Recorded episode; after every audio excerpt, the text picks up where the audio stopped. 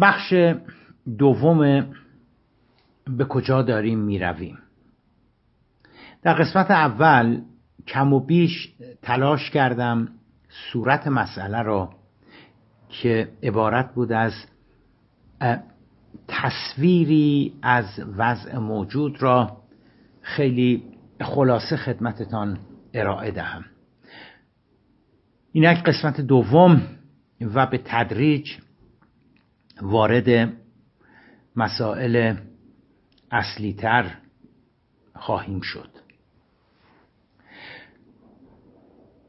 همونطور که در قسمت اول خدمتتان عرض کردم تلاش کردم که مطالب را به صورت دستبندی شده ارائه بدهم. یک من معتقدم اتفاق خاصی قرار نیست بیفتد.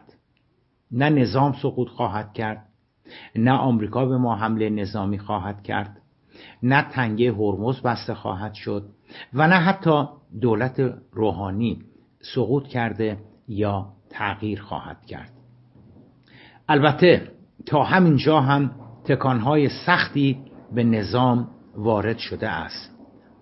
معتقدم اعتبار سیاسی و اجتماعی نظام ظرف یک سال گذشته و بالاخص از عید به این سو به اندازه چهل سال گذشته دچار ریزش شده. ناامیدی که در مردم به وجود آمده در اصل ناامیدی از توانایی های نظام است نسبت به حل و فصل موفقیت آمیز بحرانی که کشور را در خود فرو برده. دو در صورت عدم دستیابی به یک توافق ولو محدود با آمریکا داخل پرانتز چه به صورت علنی و چه مخفیانه پرانتز بسته فشارها بر ایران از طریق تحریم ها به شدت ظرف ماههای آینده افزایش خواهد یافت. این بار آمریکایی ها با توجه به تجربیات دوران آقای احمدی نژاد کنترل بسیار بیشتری بر روی تحریم ها اعمال خواهند نمود. هیچ قدرتی حاضر نخواهد شد. منافع اقتصادیش را با آمریکا به واسطه ما به خطر بیاندازد.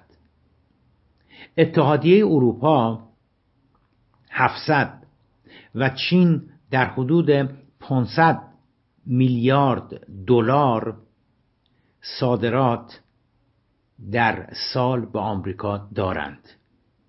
هیچ کدام آنها حاضر نخواهند شد.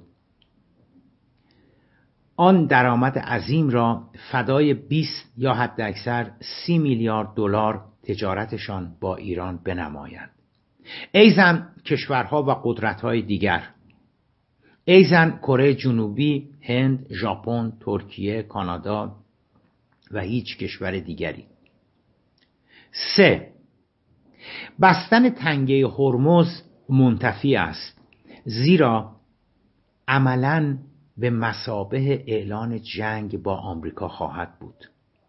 در هر رویارویی نظامی در خلیج فارس گیریم که ما موفق بشیم و ضرباتی هم به ناوگان آمریکا به تأسیسات عربستان، کویت یا امارات هم وارد سازیم. حتی تصور اینکه در آن صورت چه بر سر تأسیسات نظامی، اقتصادی، صنایع، نیروگاه ها، بنادر و زیربناهای کشور وارد خواهد شد هم هولناک است.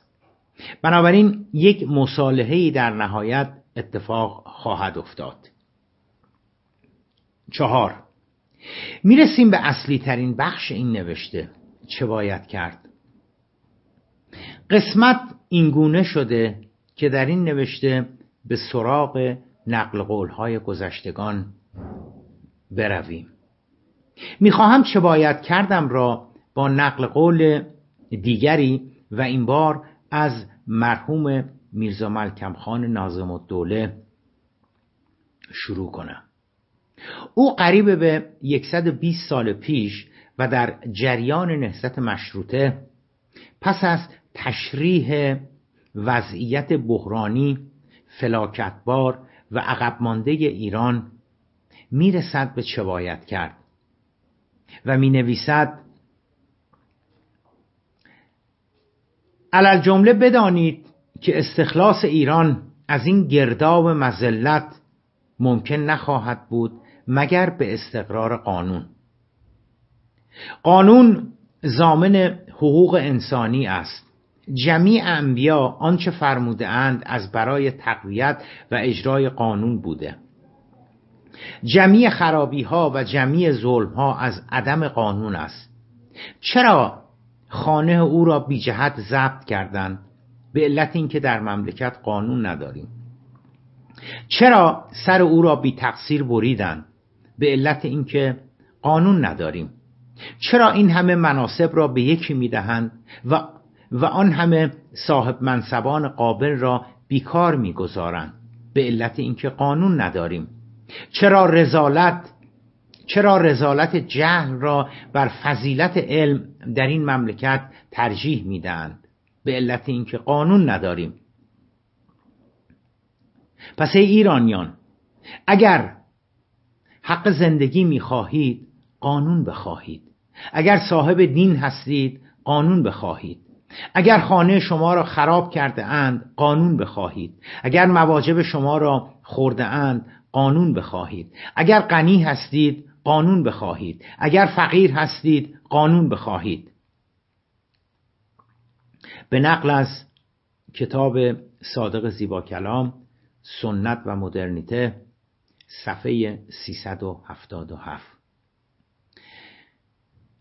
با بزرگ علوی ترس را با ناامیدی تاخت زدم و با میرزا ملکم خان نازم و دوله می‌خواهم قانون را با دموکراسی معامله کنم. ملکم خان منور الفکر ریشه همه بدبختی های ایران آن روز را در نبود قانون می‌دانست و من ریشه همه مصیبت های ایران امروز را در ضعف بنیان دموکراسی می‌دانم. من هم می‌توانم همچون میرزا ملکم خان بنویسم چرا مجلس که میبایستی در رأس امور کشور باشد و همچون کشورهای توسعه یافته که ارکان قدرت در برابر مجلس ها یا پارلمان هایشان سر تعظیم فرود میآورند چرا در ایران تره هم کسی برای مجلس خورد نمی کنند و خودم هم همچون مرکم خان پاسخ دهم به واسطه نبود دموکراسی. به واسطه نبود دموکراسی شورای نگهبار هر نامزدی را که گفته باشد بالای چشم حکومت ابروز رد صلاحیت می کند و نمایندگان اگر خواسته باشند ذره پای از گلیمشان فراتر بگذارند با خطر رد صلاحیت در دور بعدی انتخابات روبرو می شوند من هم می توانم بگویم چرا بخش های مهمی از نظام پاسخگو نبوده و هر چه بکنند بر آنان حرجی نیست. و خودم هم پاسخ دهم به واسطه ضعف دموکراسی در ایران. من هم می توانم همچون ملکم خان سوال کنم چرا مجلس در بسیاری از امور مهم کشور چرا مجلس در بسیاری از از بسیاری از امور مهم کشور کنار گذارده شده و اساسا وارد مسائل مهم کشور نمی شود. و خودم هم پاسخ دهم که به واسطه ضعف بنیان دموکراسی. من هم می‌توانم بپرسم بر چه اساسی افرادی به اتهام جاسوسی ماها در بازداشت میبایستی به سر برند. و خودم هم جواب دهم به واسطه ضعف دموکراسی. من هم می‌توانم همچون ملکم خان سوال کنم که چرا به واسطه نظر منفی دستگاه های امنیتی انسانهایی که هم دانش و هم لیاقت احراز پست و سمتی را دارند میبایستی کنار گذارده شوند و خودم هم پاسخ بدهم به واسطه ضعف دموکراسی. من هم می‌توانم بپرسم که چرا نظام ما این چنین در مفاسد اقتصادی فرو رفته؟ و خودم هم پاسخ دهم به واسطه ضعف بنیان دموکراسی در ایران. دوستان هیچ تردیدی به خودتان راه ندهید که ریشه و علت العلل همه آری تکرار می‌کنم همه مشکلات تنگناها و مصیبتهای جامعه ما ایران امروز ما در ضعف دموکراسی خلاصه می شود و تنها راه برون رفت از بحرانهای فعلی و گام برداشتن به سمت پیشرفت و ترقی کشور در گرو تقویت دموکراسی است. میماند این که چگونه می‌توان میماند این که چگونه می‌توان نهال دموکراسی را در ایران تنومند نمود. به این مسئله در بخش سوم خواهم پرداخت.